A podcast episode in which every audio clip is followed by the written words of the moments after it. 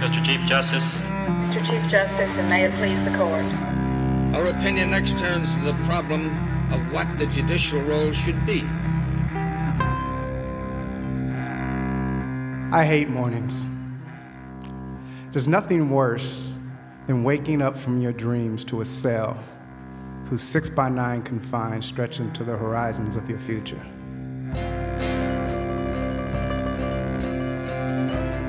This is Life of the Law.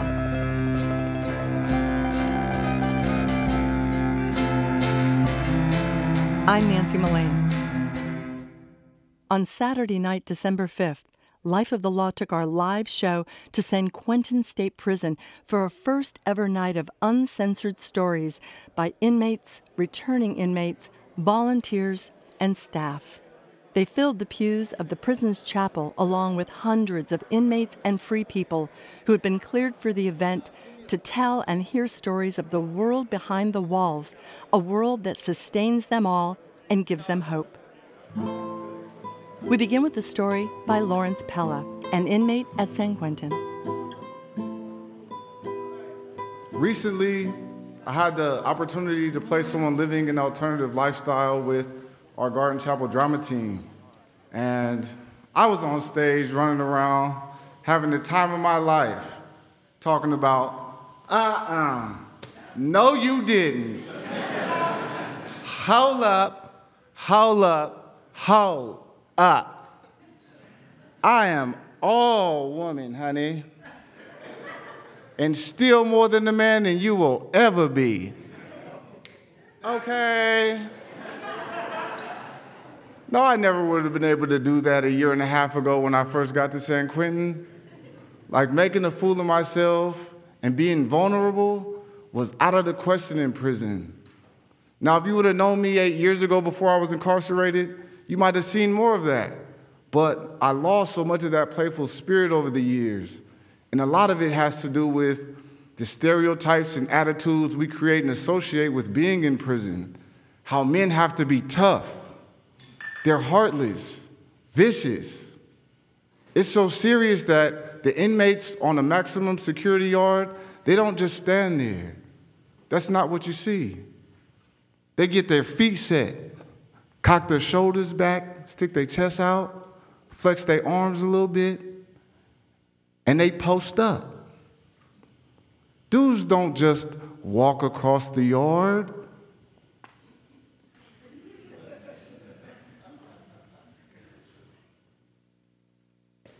That's not what you see at all. They turn their prison swag back on, where they got their chest out, shoulders back.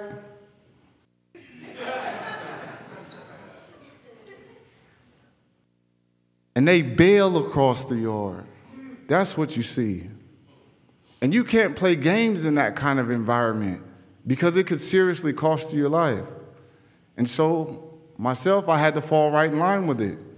It was my first time ever being in prison.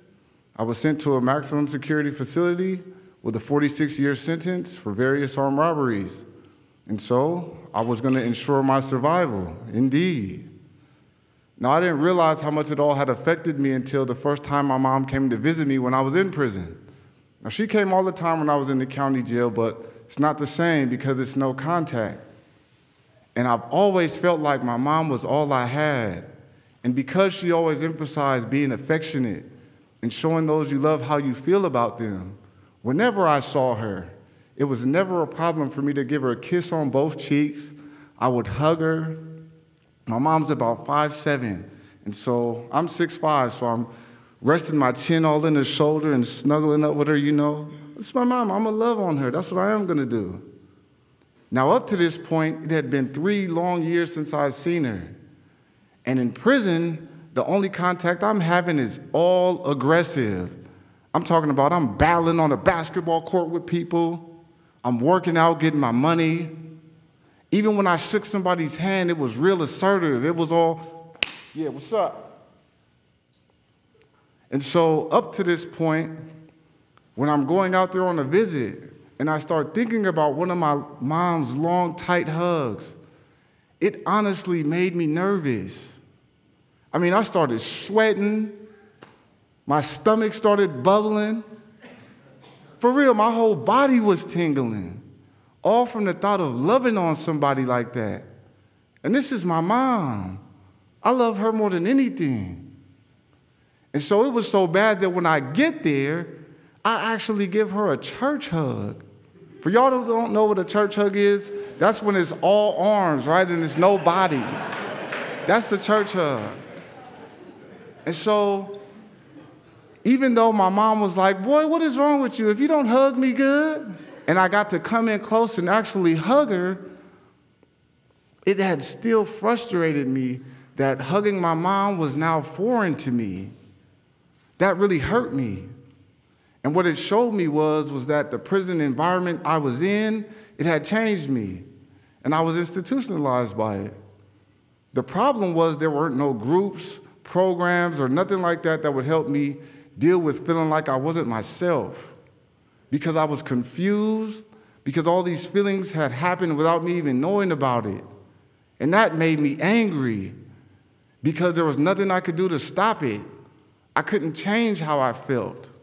And because of that, more than anything, I was afraid because I didn't know who it would eventually turn me into. What kind of person was I if I can't show those I love how I feel about them? What kind of man would I be if I couldn't be intimate with the person I love most in this world? But because of my environment, I didn't have time to deal with none of that. It would all have to get pushed aside and left to work itself out. I come to San Quentin four years later, and I get involved with groups like the Artistic Ensemble. And it's a performing arts group which expresses art through dance and movement. And the first time I'm in there, I'll never forget it. It's a tall Mexican guy in there and he looks like a young Richard Gere, right? Los Dini, y'all know who he is. And he's holding this short little Asian guy like he's a baby. He's cradling him, right? He's rocking him, looking down on him, talking about, oh, goo goo gaga, I love you. And so I'm looking like, where do they do this at? What is going on? But everybody else in the room is watching it like it's a normal interaction. And so I'm like, wow.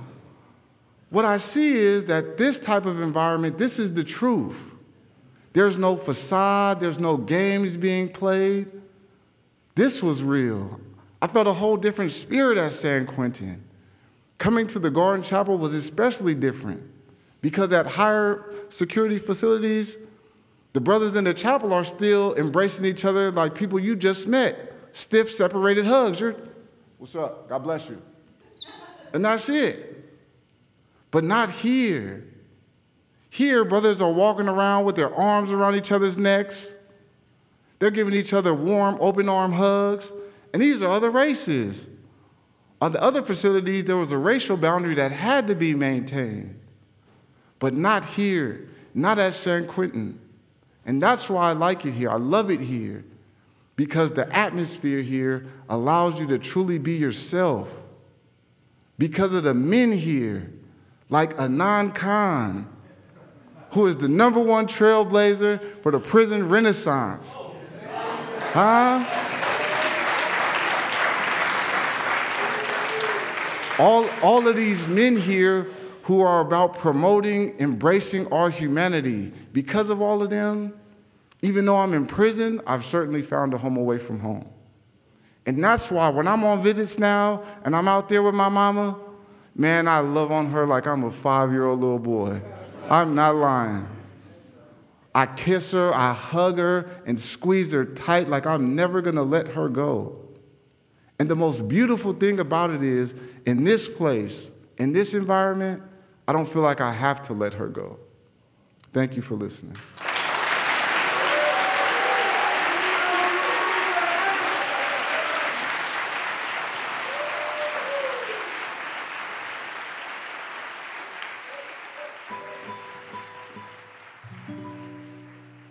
That was Lawrence Pella. Watani Stiner began his relationship with San Quentin State Prison as an inmate. more than 40 years ago. Less than a year ago, I was a California state prisoner serving a life sentence. And although I spent 26 years behind the walls of San Quentin, the last time I actually walked the streets of this country as a free man, prior to January of this year, was 1969. That was 47 years ago. Now, we certainly don't have enough time for me to bore you with details of my whole life story. So let me just give you a thumbnail sketch of my journey and make one brief observation. For those of you who don't know, I escaped from San Quentin in 1974 because my life was in serious danger in prison. I fled the country to South America, where I remained an escaped fugitive for 20 years. In 1994, I made a deal with the State Department and voluntarily surrendered to U.S. authorities in exchange for my family being given safe passage to the U.S. I was brought back to San Quentin to serve out the remainder of my life sentence. I realized tonight that I just might be the only person in this country to have successfully escaped from San Quentin and then volunteered to return. Not only once, but volunteered to come back to this prison twice. Once in 1994 and then again tonight. I just hope they don't decide to keep me as long as they did the first time.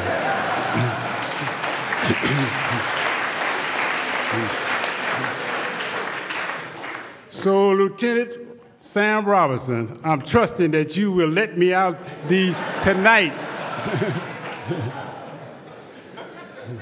For the thousands of fathers who are currently in prison in San Quentin and this country. It is certainly no secret that our children are collateral damage.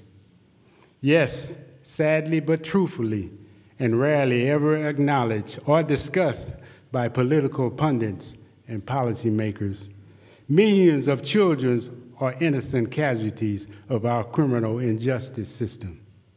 It is one of America's dirtiest little secrets and a national tragedy. After being in prison for so long, for so many years, separated from the lives of my children, who, by the way, did not get the promised safe passage from the U.S. government until 11 years and almost their entire childhood had passed. I had made up my mind that since they had all grown up during my incarceration, I had missed my chance to be fully present in their lives. I actually believed that my children no longer needed me as their father. After all, I had missed practically all their birthdays, their school graduations, family picnics, marriages, and so many holidays have passed without my presence. And most importantly, I had missed my God given right as a father the right to lower my voice and strike terror into the hearts of all my daughter's conniving little boyfriends. yes, why wouldn't my children, after all these years of my absence, need a father now? Although I was separated from my own children during my incarceration, I have found myself being a surrogate father to so many young prisoners who have also become my surrogate sons.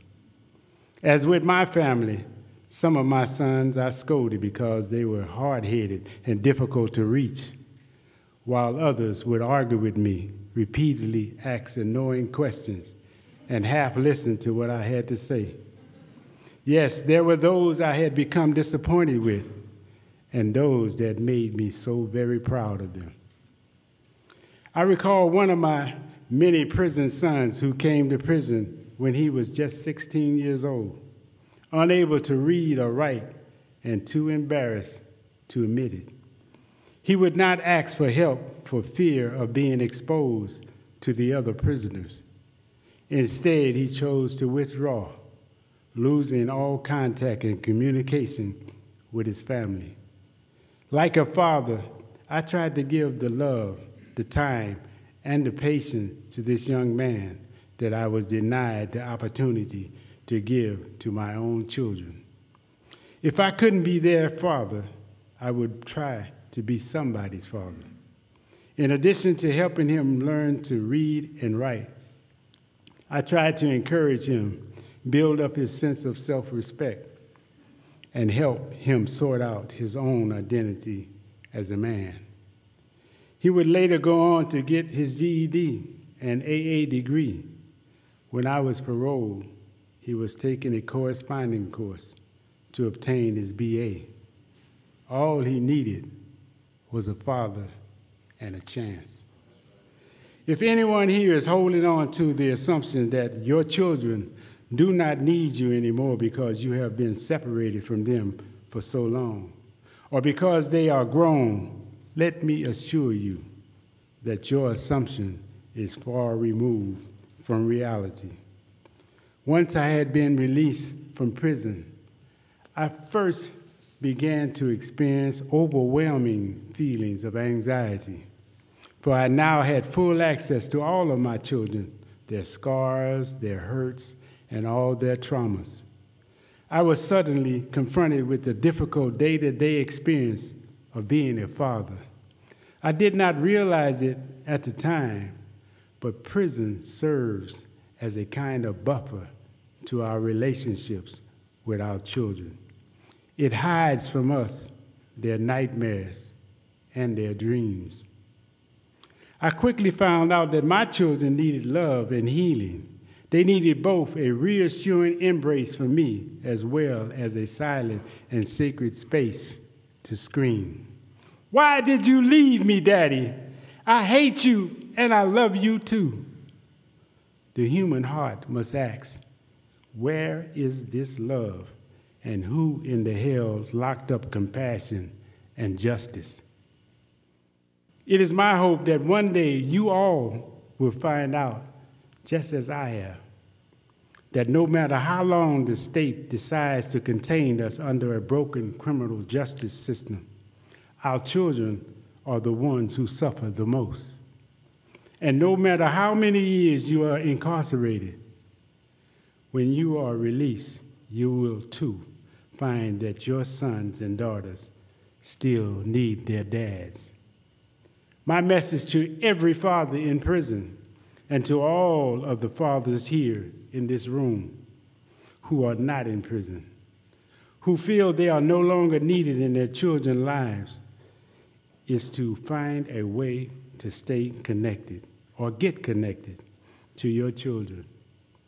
For me, while in prison, I poured most of my time and energy into writing.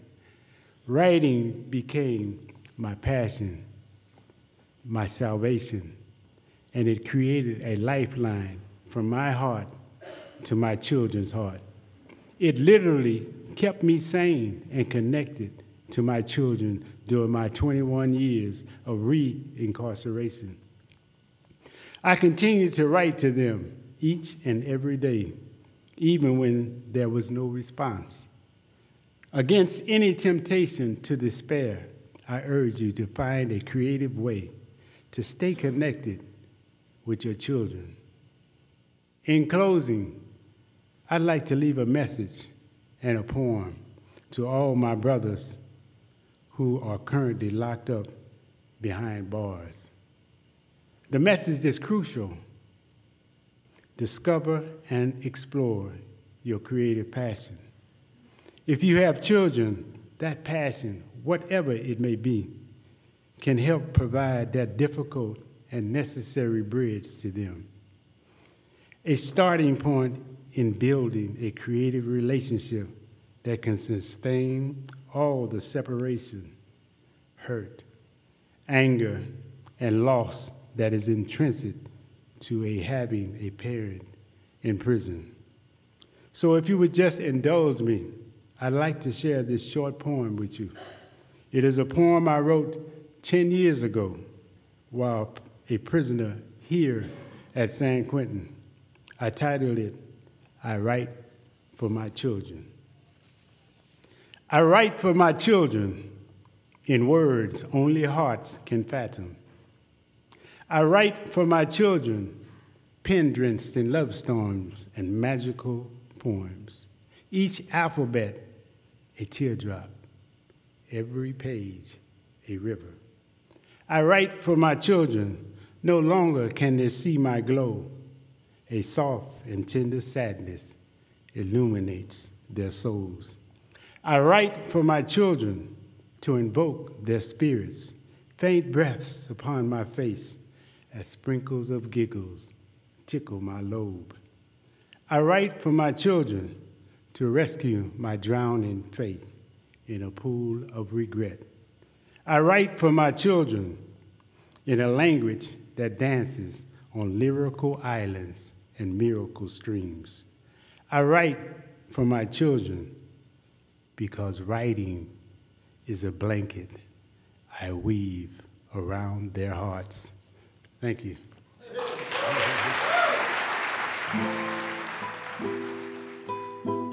That was Watani Stiner. When you first meet Azrael Ford, an inmate, he can be intimidating. He's tall, his arms are covered in tattoos, and behind the walls, he's known as Big Az. Where I grew up in San Diego, California, it was an environment that was fueled by crime and drugs. That's what I grew up knowing. And knowing that, I developed a sense of hatred and anger towards the world. You know, I was denied what I felt was the normal life. And the people around me, they emanated that same feeling. It was like it was us against the world. Everybody was out to get us. We didn't matter. So I started to take on this mantle of hatred and anger and lash out at the world. I started getting locked up when I was about 14 years old. I've been in and out of juvenile hall, jail, and prison since that time. I think I have a combined total uh, amount of freedom of maybe two years in that time. Well, the story goes as I started to do this stuff and I started to go to juvenile hall and jail, I started to feel like I was validating the person I believed I was. It didn't really set in until I hit prison. When I hit California State Prison, I found a world where I belonged. Hatred and violence were the norm. You were only somebody if you could take that on and wear it like a suit of armor. So, what did I do? I became that noble dark knight of this hellish world that they call prison. But instead of a steel suit of armor, I covered myself in hateful tattoos, violent tattoos of people being beat up and killed right? Tattoos that screamed, I hate you because you're black. I hate you because of your religion. I hate you because of your sexuality. I hate. And I thought that's who I was.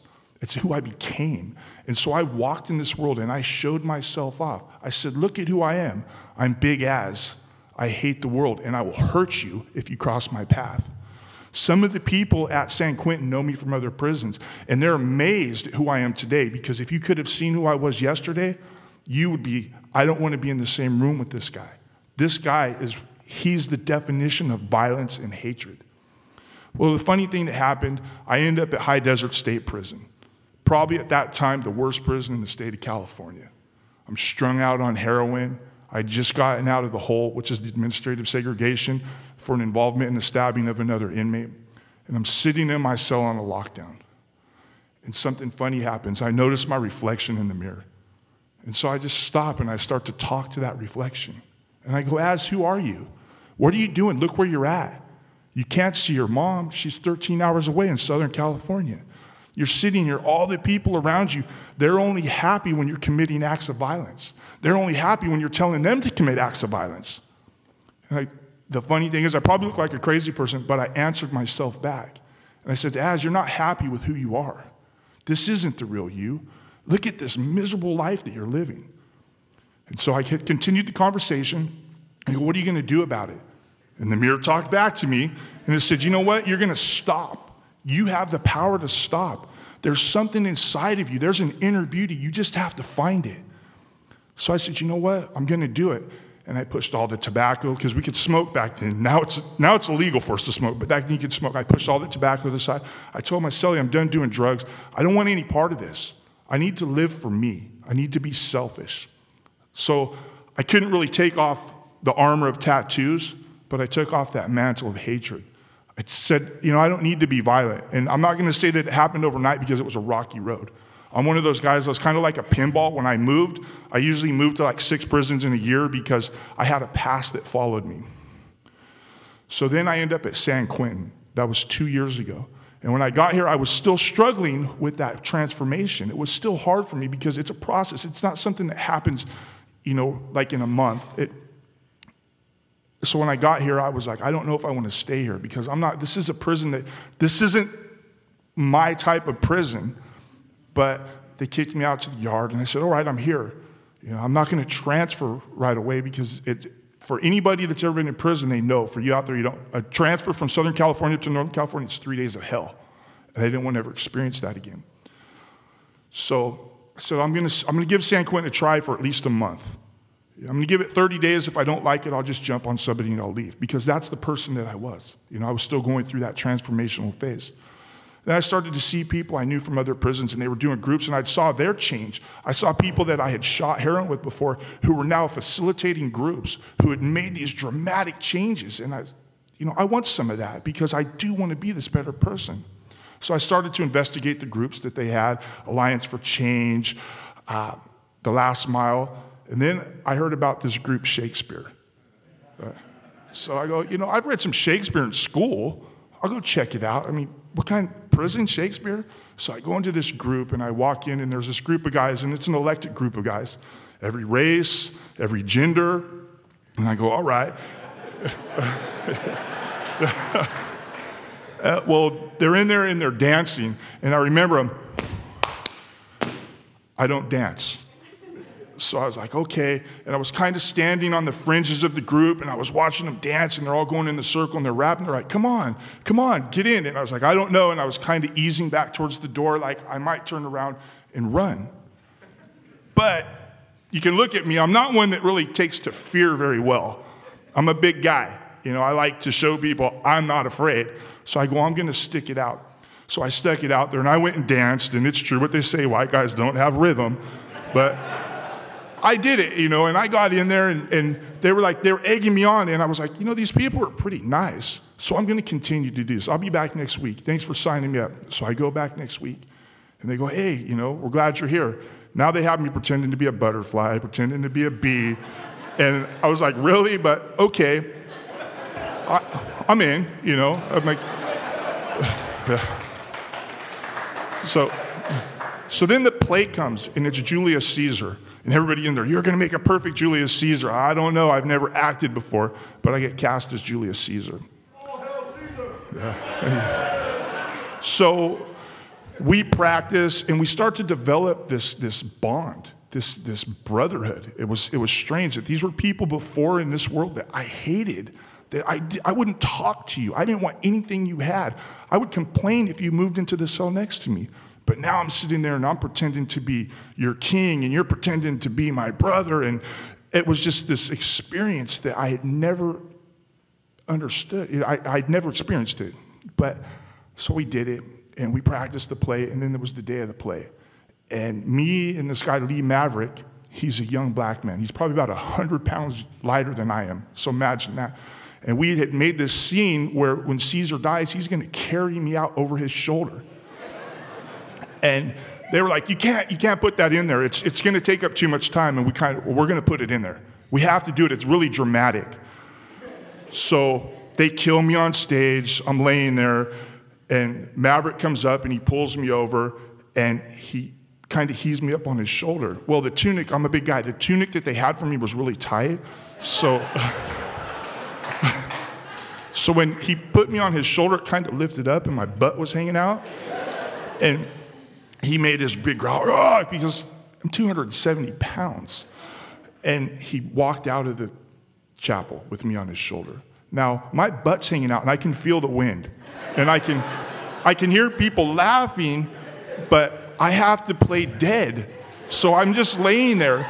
And it was at this moment that it set in that, like, this guy carrying me over his shoulder, he's not just, he's my brother. We're friends. It's like this is the perfect picture of what the world can be if people just come together.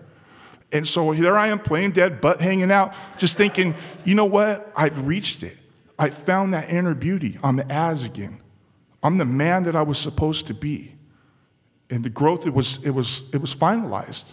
Now what I'm doing is I'm manicuring that flower and I'm creating that beautiful rose because that's what a lot of the men in here are. They're roses, they're roses that didn't have any nurturing. And once they nurture themselves, they become these beautiful flowers that are ready to just amaze the world. Thank you. That was Azrael Ford. Mm, Sports plays a big part in the world behind the walls of San Quentin, and Aaron Taylor, an inmate, has the play by play. Hello again, basketball fans, and welcome to one of the games. I swear to God, you're going to love this. This is a game that only you're going to see right here at San Quentin inside of the Garden Chapel. Over here, the visitors, we have the all time All Star Los Angeles Lakers featuring Magic Johnson at point guard, Jerry West at shooting guard, Kobe the Black Mamba Bryant at small, at small forward. At power forward, we got Kareem Abdul Jabbar, and at center, we have Wilt the Stilt Chamberlain. And they're going to play against the current NBA champion, NBA 2015 Golden State Warriors, featuring Steph Curry.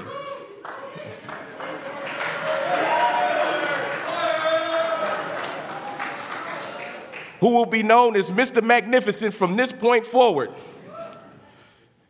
How's everybody doing tonight? My name is Aaron Taylor. I'm the voice of San Quentin Sports. It's only at San Quentin that I could come and allow a talent that was formed about 25 years ago to finally prosper into what it's supposed to be. When I got off the bus in 2011, I did not want to be at San Quentin State Prison. West Block looked like a bomb had hit it.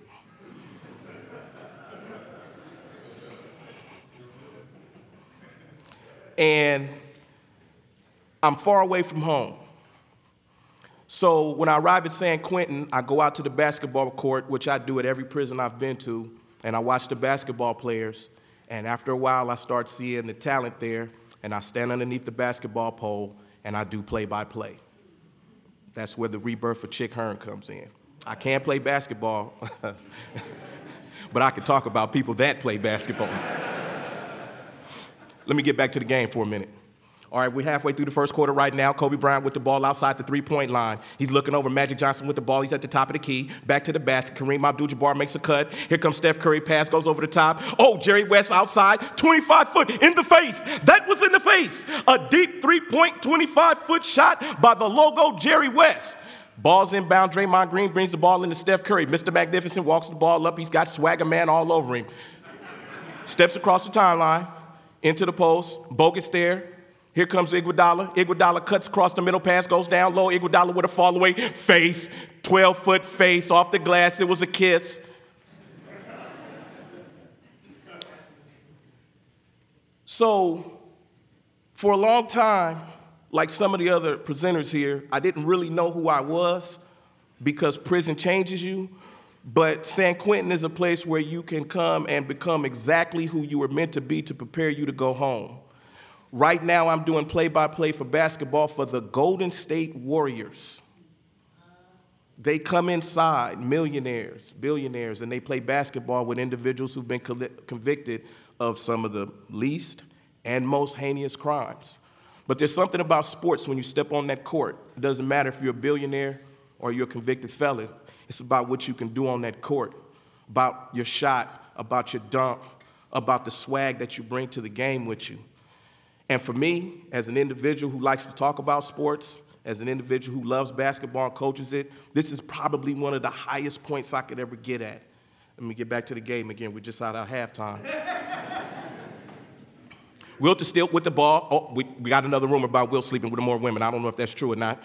Wilt with his back to the basket, to the ball, back to the basket. Pass goes out to Magic Johnson. Jerry West with the ball again, feed the ball to the Black Mamba. We got the Black Mamba versus Mr. Magnificent. This is it right here. This is the way Magic Johnson passed the torch off to Jordan, And this is the way it's going to go right now. Steph Curry with the ball on the steal takes him to the front court. He backs up between the legs. There's a crossover on Kobe Bryant. He just broke his knee. He's down on the ground. Steph Curry with a shot goes up in the face. A deep three point facial shot. Wet net. That's what we call that in the ghetto.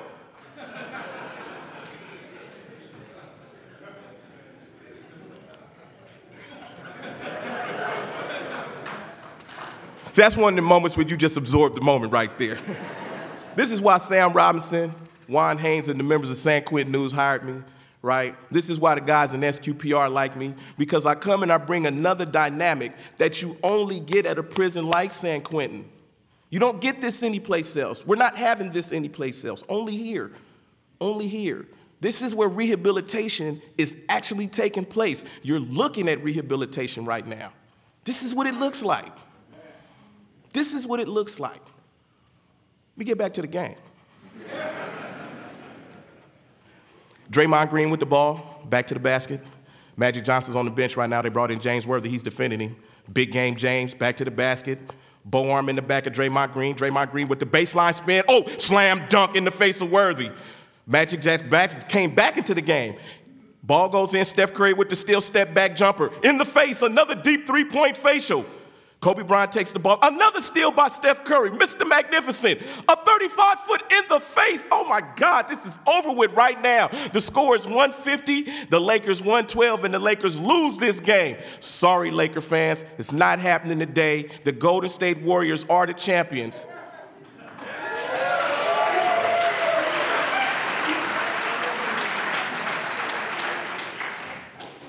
Now, don't anybody steal my hashtag. I am hashtag rebirth a chick.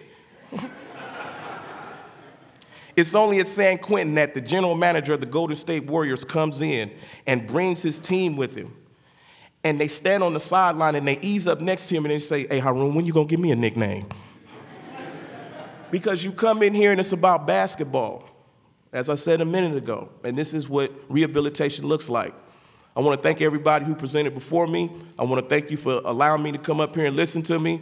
And hopefully, I'll be doing this soon for NBA team near you.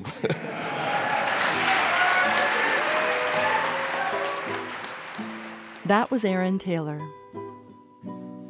No one can know what it's really like to face the moment when you're sentenced for a crime unless you've been there. Philip Melendez has the story.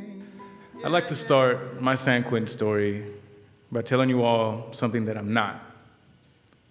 One thing I am not is some goody goody who thinks he's a great guy now for taking all these groups at San Quentin. Because when I look at what I've done, which is commit two murders, I know that I can never call myself a great guy. I've taken lives. I've hurt two families in ways that I can never fix. I've hurt my family, my community. The harm I've caused affects so many people in ways that are immeasurable, so calling myself a great guy just isn't possible. But what I can attribute to San Quentin and all these groups here is my ability to look deeper into my life. I can look at causative factors I can look at my weaknesses and issues that led me to act the way that I did. I can empathize with the pain and devastation that I've caused, but it took me coming here to really see it. I mean, prior to coming here, I've had introspective moments. Certain events in my life had shown me that I needed to embrace the ideas of charity over greed, love and kindness over hate. But embracing those ideas and living by them, that's two different things. See, it's really hard to be kind in prison. In this environment of predators, it's very likely that your kindness will be taken for a weakness. This environment isn't usually conducive to rehabilitation. And I have spent many years in different prisons with strict sets of prison politics. And that's why coming to San Quentin was such a culture shock. When I came off the bus, I did the standard penitentiary thing of checking in with my people, showing my paperwork, which, for those of you who, oh, some of you guys might not know what that means. For those of you who haven't spent half your lives in prisons, what that means is I, I, I show a list of all the crimes I've ever been convicted of so people can know that I'm not a rapist or a child molester. See, that's the way that we're discriminating here. Usually, if you're one of those, you'll get beat or stabbed, kicked off the yard. And that's what prison is usually like. But when I go to hand my paperwork to this guy, he kind of backs up and he's like, oh, don't worry about that. It's not like that here. And I was like, what do you mean? This is what we do. This is, this is how we establish who's a good, solid convict. And I did not understand what was going on at that moment. The whole situation was just odd. I mean, yeah, I might have made some realizations about charity and was trying to be good like that, but this is still prison. And I just couldn't wrap my mind around the idea of prison without prison politics. So at first, I couldn't really connect with the culture here. My immediate response was to reject it because it's not what I was used to. And looking back, I can see that that, that was a sad, sad but true example of institutionalization. And I continued that pattern of institutionalization for months. I didn't take advantage of all the groups and the programs here. Just worked out and played ball. That's what I was used to for the prior 15 years. When people asked me if I was in any groups, I'd be like, nah, I'm not gonna see the parole board for a while. I'll, I'll check all that out later. But eventually, San Quentin got to me because one day I was standing in line to go to the store, which is right by death row. And I watched as they called escort. And I knew it was a death row inmate because he was coming through all shackled up. And I watched him walk by and I thought about how scary it must be to be in his shoes, to be condemned to die. And I must have stood there for a few seconds just stuck. I felt this knot in my stomach as I watched him walk away because it had brought up something that I tried to forget. It reminded me of the week that I spent with the death penalty hanging over my head. See, in my case, the death penalty was a possibility. At my arraignment, when the judge said punishable by death, I lost it. My heart sank in my chest because right when he said it, my mom screamed no. But it wasn't like a word, though. It kind of just registered as this, this wailing scream. And I had never heard a sound so sad or so painful, ever. And that's all I heard for a week straight. And every time I closed my eyes, all I could see was my frantic struggling and fighting with the guards. I could see them dragging me down that hall. I see my family going crazy behind that glass at my execution. I could see my mom shrieking as they dragged her baby boy to his death. I saw the electric chair, the gas chamber. I saw the needle going into my arm. And that's all I saw for a week straight. That was the worst week of my life. It's probably why I try to forget it. But when I saw that death row guy, I thought that could have been me, which sparked the thought that I needed to be doing all I can to rehabilitate myself. Because I could have been condemned just like him. And then what would rehabilitation mean if they just kill me? And that was a realization that San Quentin gave me. The realization that I couldn't make as a youngster. But now that I'm older, I can see the bigger picture, which is why I went and found a group that I could immediately start attending. And I was amazed. I learned a new term called being of service, which reminded me of my realizations about charity. And I picked up some tools for living a responsible life. And that was just the first day of the very first group I ever took. And it's crazy because I took everything I learned, and that weekend, I helped my cousin avoid a violent situation. We were at a visit, and he had told me his car had been vandalized and he wanted to do something. And I talked him out of following in my footsteps. And I would have done that without any group training, but with it, I was able to speak more skillfully and make more sense about why he shouldn't resort to violence. And that showed me that I can take everything I learned and give it back. And that got me motivated to get into all kinds of groups. And I've been going for the most well rounded and meaningful rehabilitation that I can get. But in doing that, I also learned about things like empathy, victims awareness. And that's some painful stuff to apply to myself because it taught me to connect the pain in my mom's cries to the pain of my victims' families' cries. It showed me that the loss and grief that my family would feel at my execution is the same loss and grief that I have caused. And that's the harsh truth and horrible consequences of my actions.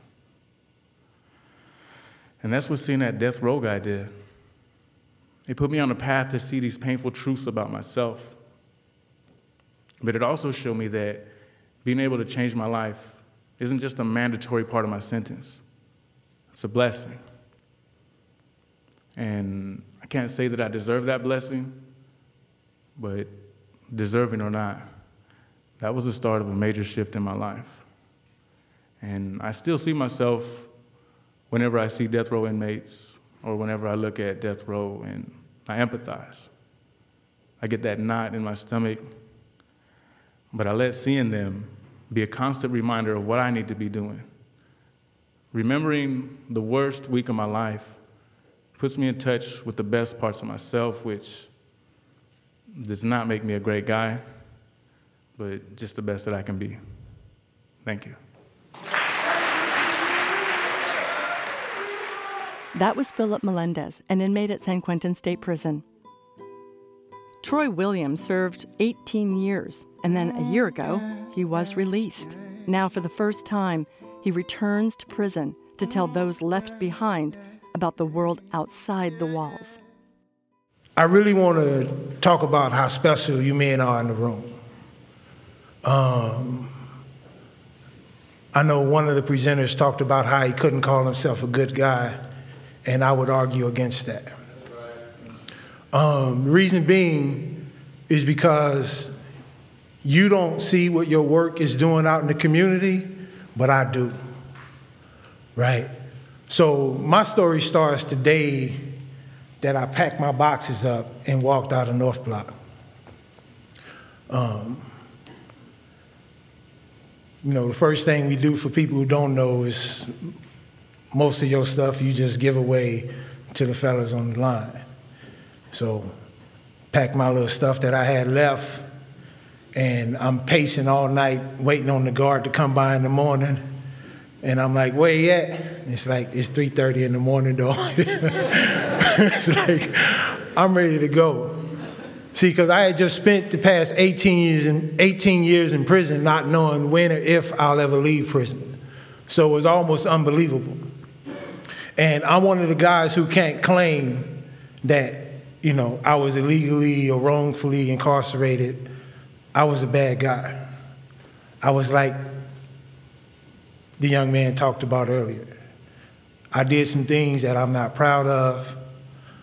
I took myself away from my family and away from my children. I chose to gangbang. I chose to put that pistol in my hand. I chose to run up in that store and do the things that I did. So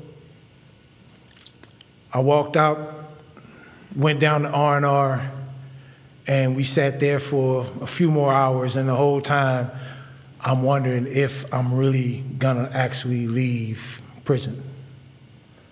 And then the van comes, they drive you around to the side, and they stop and they come to the door and they say, I need to check your names. And I'm like, here you go. They finna snatch me off the bus right now. I'm not going. You make it through that, and then they drive you to front, and then they stop again, and they check your names again. And even as I'm in the car and driving away from the prison, I'm looking back, thinking somebody might be coming. Like, am I really actually leaving prison? Um, I parole, I go to this transitional place, And I'm here to tell you that the tools that you're learning in these groups will carry you far and beyond. They placed me in a transitional house that when I walk out the front door, the dope spot is next door and the host role is on the corner.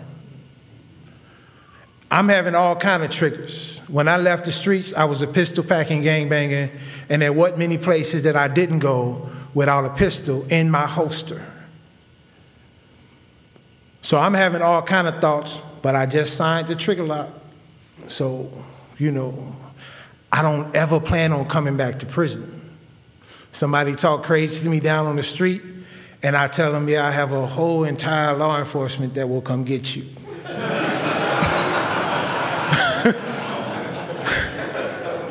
Because I don't know about you, but I'm not going back.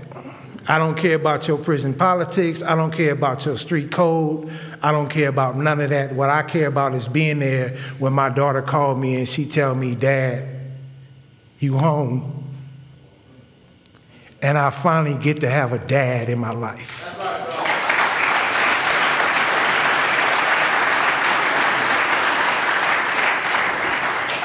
That's what I care about. I care about putting things in their proper perspective. And I also want to say to you, men, that the people in the community, they need you. They need you. You guys are so far advanced. I don't think you realize how emotionally prepared and advanced that you are. Some, I drive by the prison and I miss y'all. Because when I'm going through stuff, people don't understand what I'm going through. I can't walk down the T and say, hey, Sam, let me holler at you for a minute. I feel like socking this dude in his mouth. I need somebody to talk to. And he know I'm just venting. I ain't gonna do nothing to nobody.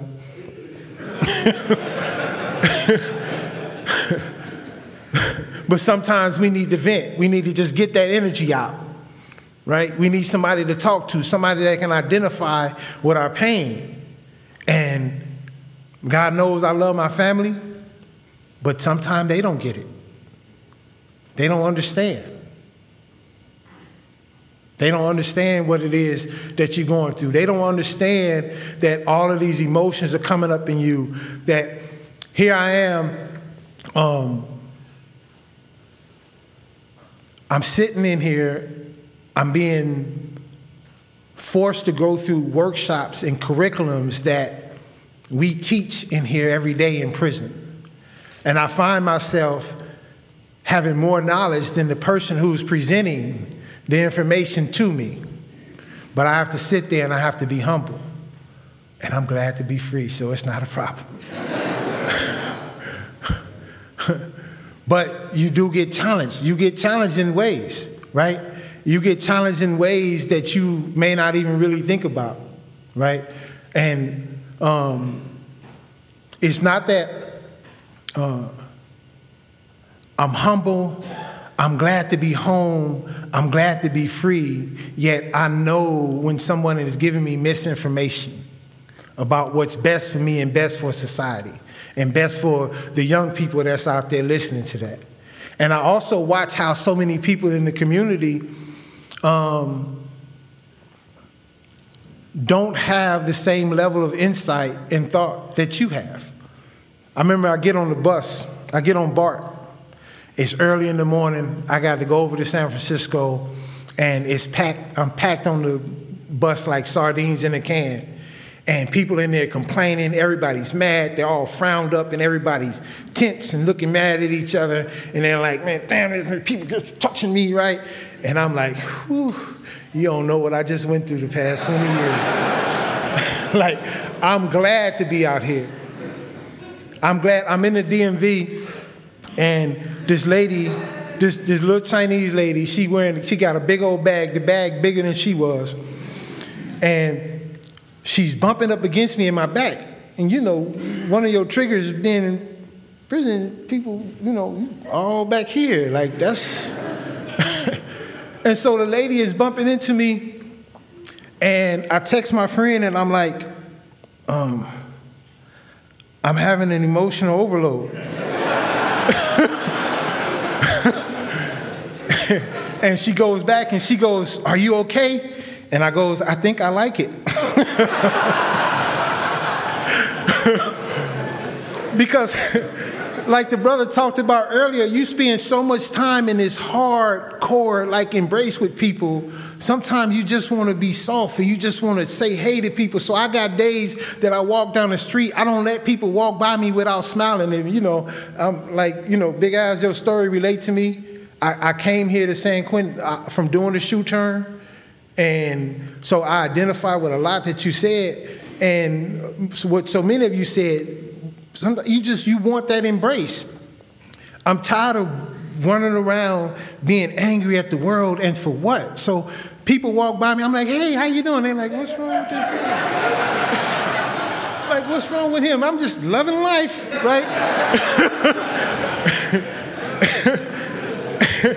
Somebody walk by and they look at me crazy, man, F you, right? I'm like, oh, you're so great. like, what's really going on with you? Right? but you're able to use your tools in a way because I understand first what's going on with me and I understand what my needs are. And I understand that if something happens and I'm needing security in that moment, I know how to comfort myself. I know how to, and I also know how to identify with what it is that they may be going through. I can have some empathy because in order for somebody to be mean, they have to be going through something. And I remember some of the old things that my mother used to tell me, right? You know, if if if if you if a crazy person come up talking crazy to you and you fight them, then both y'all, it take two people, two y'all crazy. So I don't fight, I don't like bite into the things that people do. I go through every day that I wake up I make sure that I plant my feet firmly and I find something to be grateful for. Right? I pass by here four days a week, and I tell you, every time I come by here, I think to myself, I'm, I'm, I'm happy to be gone. I'm sad because I know there's so many good guys that's still here. And I know the change that we can have on the community. Don't underestimate the change that you guys are sending out to the streets. Don't underestimate that. Please don't underestimate that.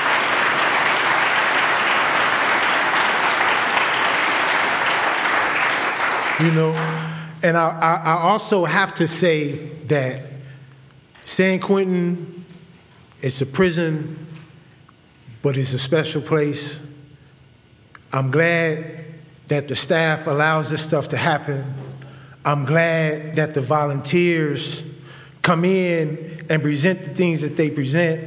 And I'm even more glad that we, because I am you and you are me, that we have chosen to make some change happen, right? And keep doing it.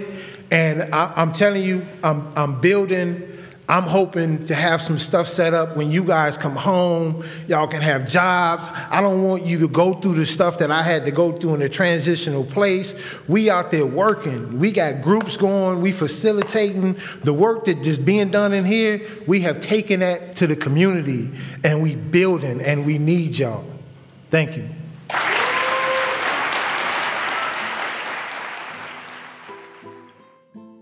Our last storyteller is Emile DeWeaver.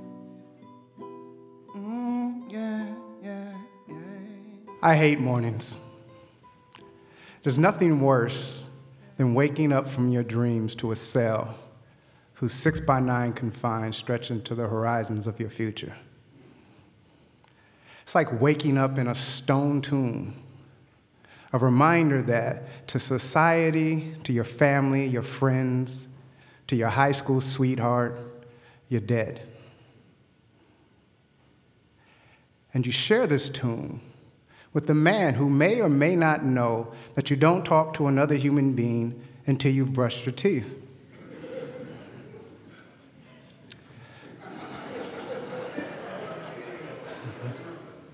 so it's rare that you'll see me smile in the morning. Just not a morning person. That's why I'll never forget my first breakfast in San Quentin.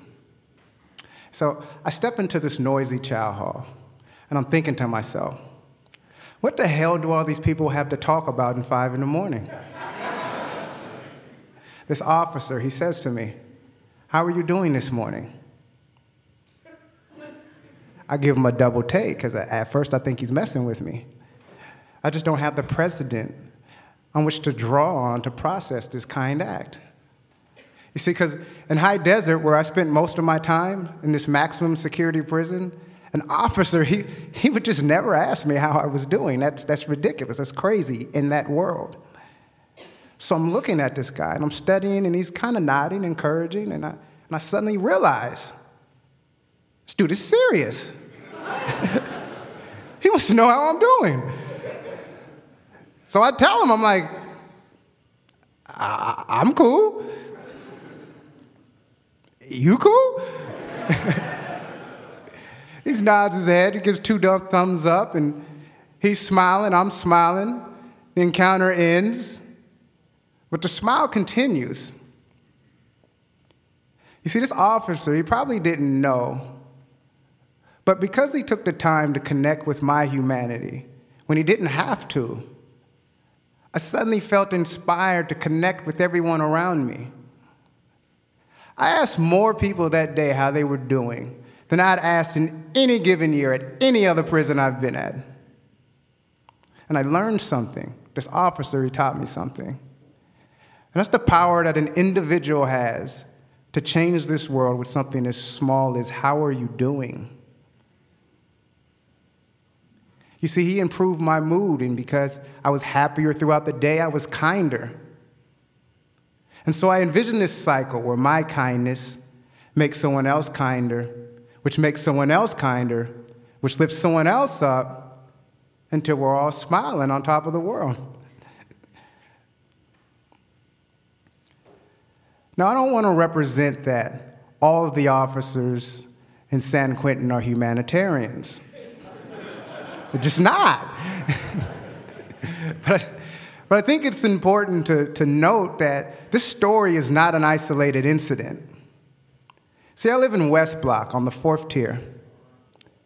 And every night I listen to this officer, he's coming down the tier.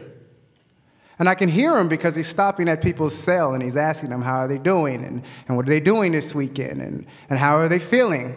You know, just things that human beings say to each other when they want to let each other know that you matter. So every night he comes to my cell, and no matter what I'm doing, I just stop. And I tell him, I say, Good night, brother. And he continues and he finishes his count, preparing to go home to his family. But before he goes, he always says, Good night, brothers. Brothers, sisters, good night.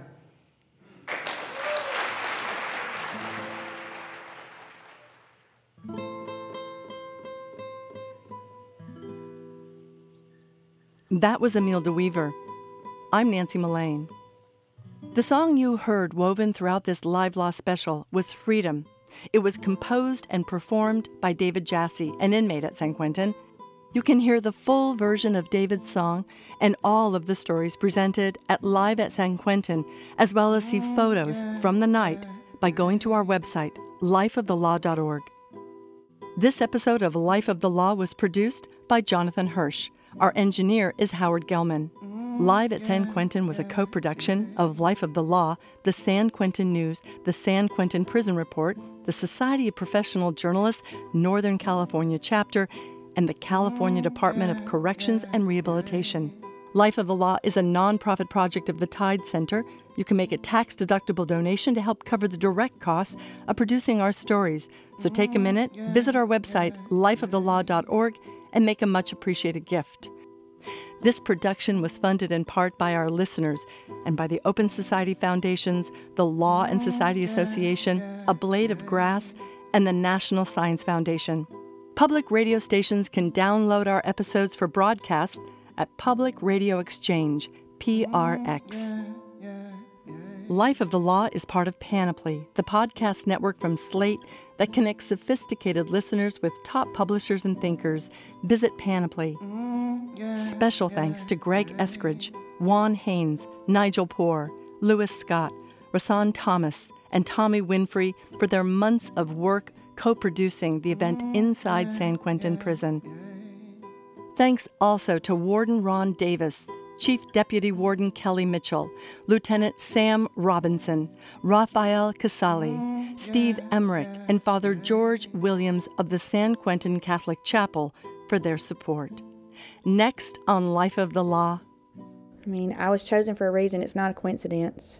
I don't believe in that. I believe the Lord put me there at that specific time to do a duty, and I had to do it, and I had to do it to my best ability. So I took this so seriously. You're holding someone else's life in your hands. Something that you could overlook um, could cause them to, to be put to death or not to be sentenced in that. So it's, it's very important. That's next on Life of the Law. I'm Nancy Mullane. Thanks for listening. Yeah, yeah. This song is dedicated to everybody incarcerated now. Everybody locked up worldwide. Yeah. They got me dressed in a paper suit, shackled on a gray goose, looking out the window, wishing I could cut these chains loose. You know how California state to tamper with the evidence to make the jury hate you. LA Times articles paint up a different picture. Don't believe the hype they type just to convict you. DA coaching the witnesses to switch the testimony up. You stuck, they gon' get you. Murder was the case that they gave me. No Johnnie Cochran, no dream team to save me. Falling to my knees, asking God for forgiveness. Tears falling down my face as I'm studying the scriptures. Praying for the man that lost his life in his tragedy. Praying for my son growing up without his daddy. They say that God talks to us in a dream, so when I wake up, I just trying to figure out what it means. Freedom. I had a dream I could buy my way to freedom. I had a dream I could buy my way to freedom. I had a dream I could buy my way to freedom. Yeah, I said freedom. I had a dream I could buy my way to.